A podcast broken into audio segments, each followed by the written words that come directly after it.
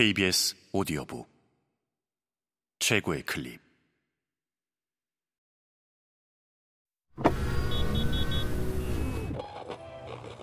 KBS 오디오북. 지도자 본색. 김덕수 지음. 성우 이규창 읽음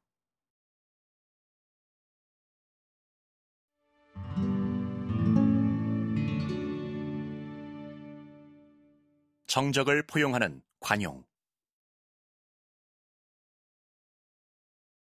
폼페이우스가 몰락하자 승산이 없음을 안 카토는 포로가 되는 지옥을 겪는 대신 스스로 목숨을 끊음으로써 공화정의 순교자가 되었다.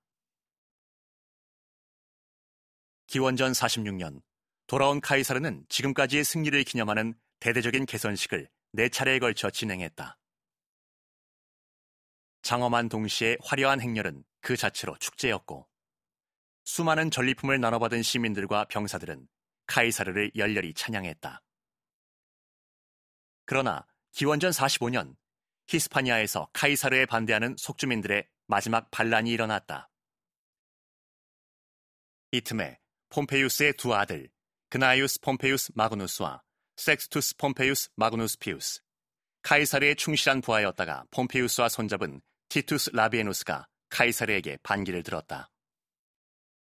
그렇게 벌어진 문다 전투에서 양측 모두 큰 희생을 치렀고 카이사르는 아주 힘겹게 승리를 거둘 수 있었다. 이로써 카이사르에 반대하는 세력은 더는 존재하지 않게 되었다. 험한 시기를 보낸 이후 카이사르가 보여준 것은 복수가 아닌 관용이었다. 폼페이우스는 카이사르에게 대항하지 않는 사람은 모두 적으로 간주하겠다고 선언했지만 카이사르는 자신에게 적극적으로 대항하지 않는 사람은 모두 같은 편으로 간주하겠다고 선언했다. 파르살루스 평원에서 전투를 벌일 때 동포의 목숨은 거두지 않았고 승리한 뒤에는 병사 전원에게 누구든 한 사람은 살려주어도 된다고 허락했다. 심지어 정적들이 정무관에 취임하거나 군대를 지휘하는 것마저 허용했다. 시민들이 파괴한 술라와 폼페이우스의 동상도 다시 세워주었다. 자신을 향해 어떤 음모를 꾸미거나 대놓고 비방해도 제약을 가하는 정도로 끝냈다.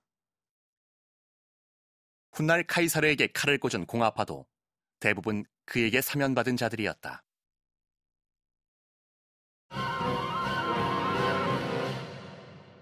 기득권 해체로 이룬 정치 개혁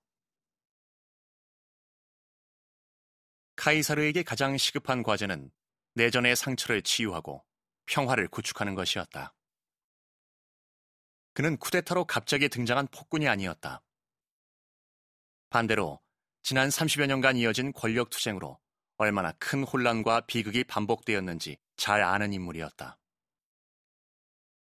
이때부터 지도자로서 카이사르의 능력이 본격적으로 발휘되었다. 그는 이탈리아 반도의 작은 도시 국가에서 지중해를 아우르는 패권 국가로 성장한 로마가 그에 걸맞은 모습이 되도록 전면적인 개혁을 단행했다. 지도자는 국가 운영의 중심, 즉, 법과 제도가 인민을 위해 제대로 작동하는지 감시해야 한다. 지배층이 국가를 사익 추구의 수단으로 이용해 기득권 유지에 급급하지 않은지 따져보는 것이다. 이를 위해 카이사르가 제일 먼저 손댄 것은 원로원이었다. 왕정기에 왕의 자문기관으로 탄생한 원로원은 공화정기에 이르러 사실상 로마를 이끄는 권력기관이 되었다. 그들은 인민 대중의 안녕과 복지에 무관심한 채 자신들의 특권 유지에만 급급했다. 특히 기원전 82년 술라의 개혁으로 원로원 의원수가 배로 늘자 이익 집단화가 더욱 심화했다. 그들이 사익을 추구할수록 인민의 생존권 보장은 뒤로 밀렸다. 카이사르는 원로원의 힘을 약화하고자 의석수를 900개로 늘렸고 자신의 지지 세력을 대거 입회시켰다. 이로써 신흥 세력이 국가를 위해 일할 기회를 얻게 되었다. 같은 이유로 재무관의 수를 20명에서 40명으로, 법무관의 수를 8명에서 16명으로 늘려 젊은 피를 수혈했다. 또한 자치법을 제정해 이탈리아 반도의 동맹국들이 내부 문제를 알아서 풀어가도록 했고 그들에 대한 차별 조치들도 없앴다. 이로써 이탈리아 반도의 로마화가 촉진되었다.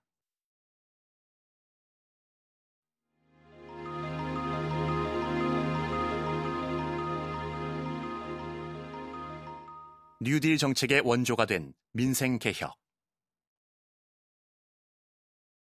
물론 지도자의 제일 과제는 인민의 먹고 사는 문제, 즉 민생 현안을 해결하는 것이다.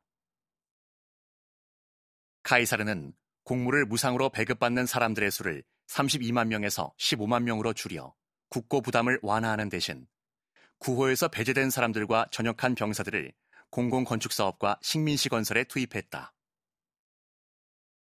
카이사르는 70여만 명이 살고 있던 로마시를 아름답고 웅장한 도시로 재탄생시키기 위해 공회당과 원로원 회의장을 개축하는 등 대대적인 공공건축 사업을 시행했다.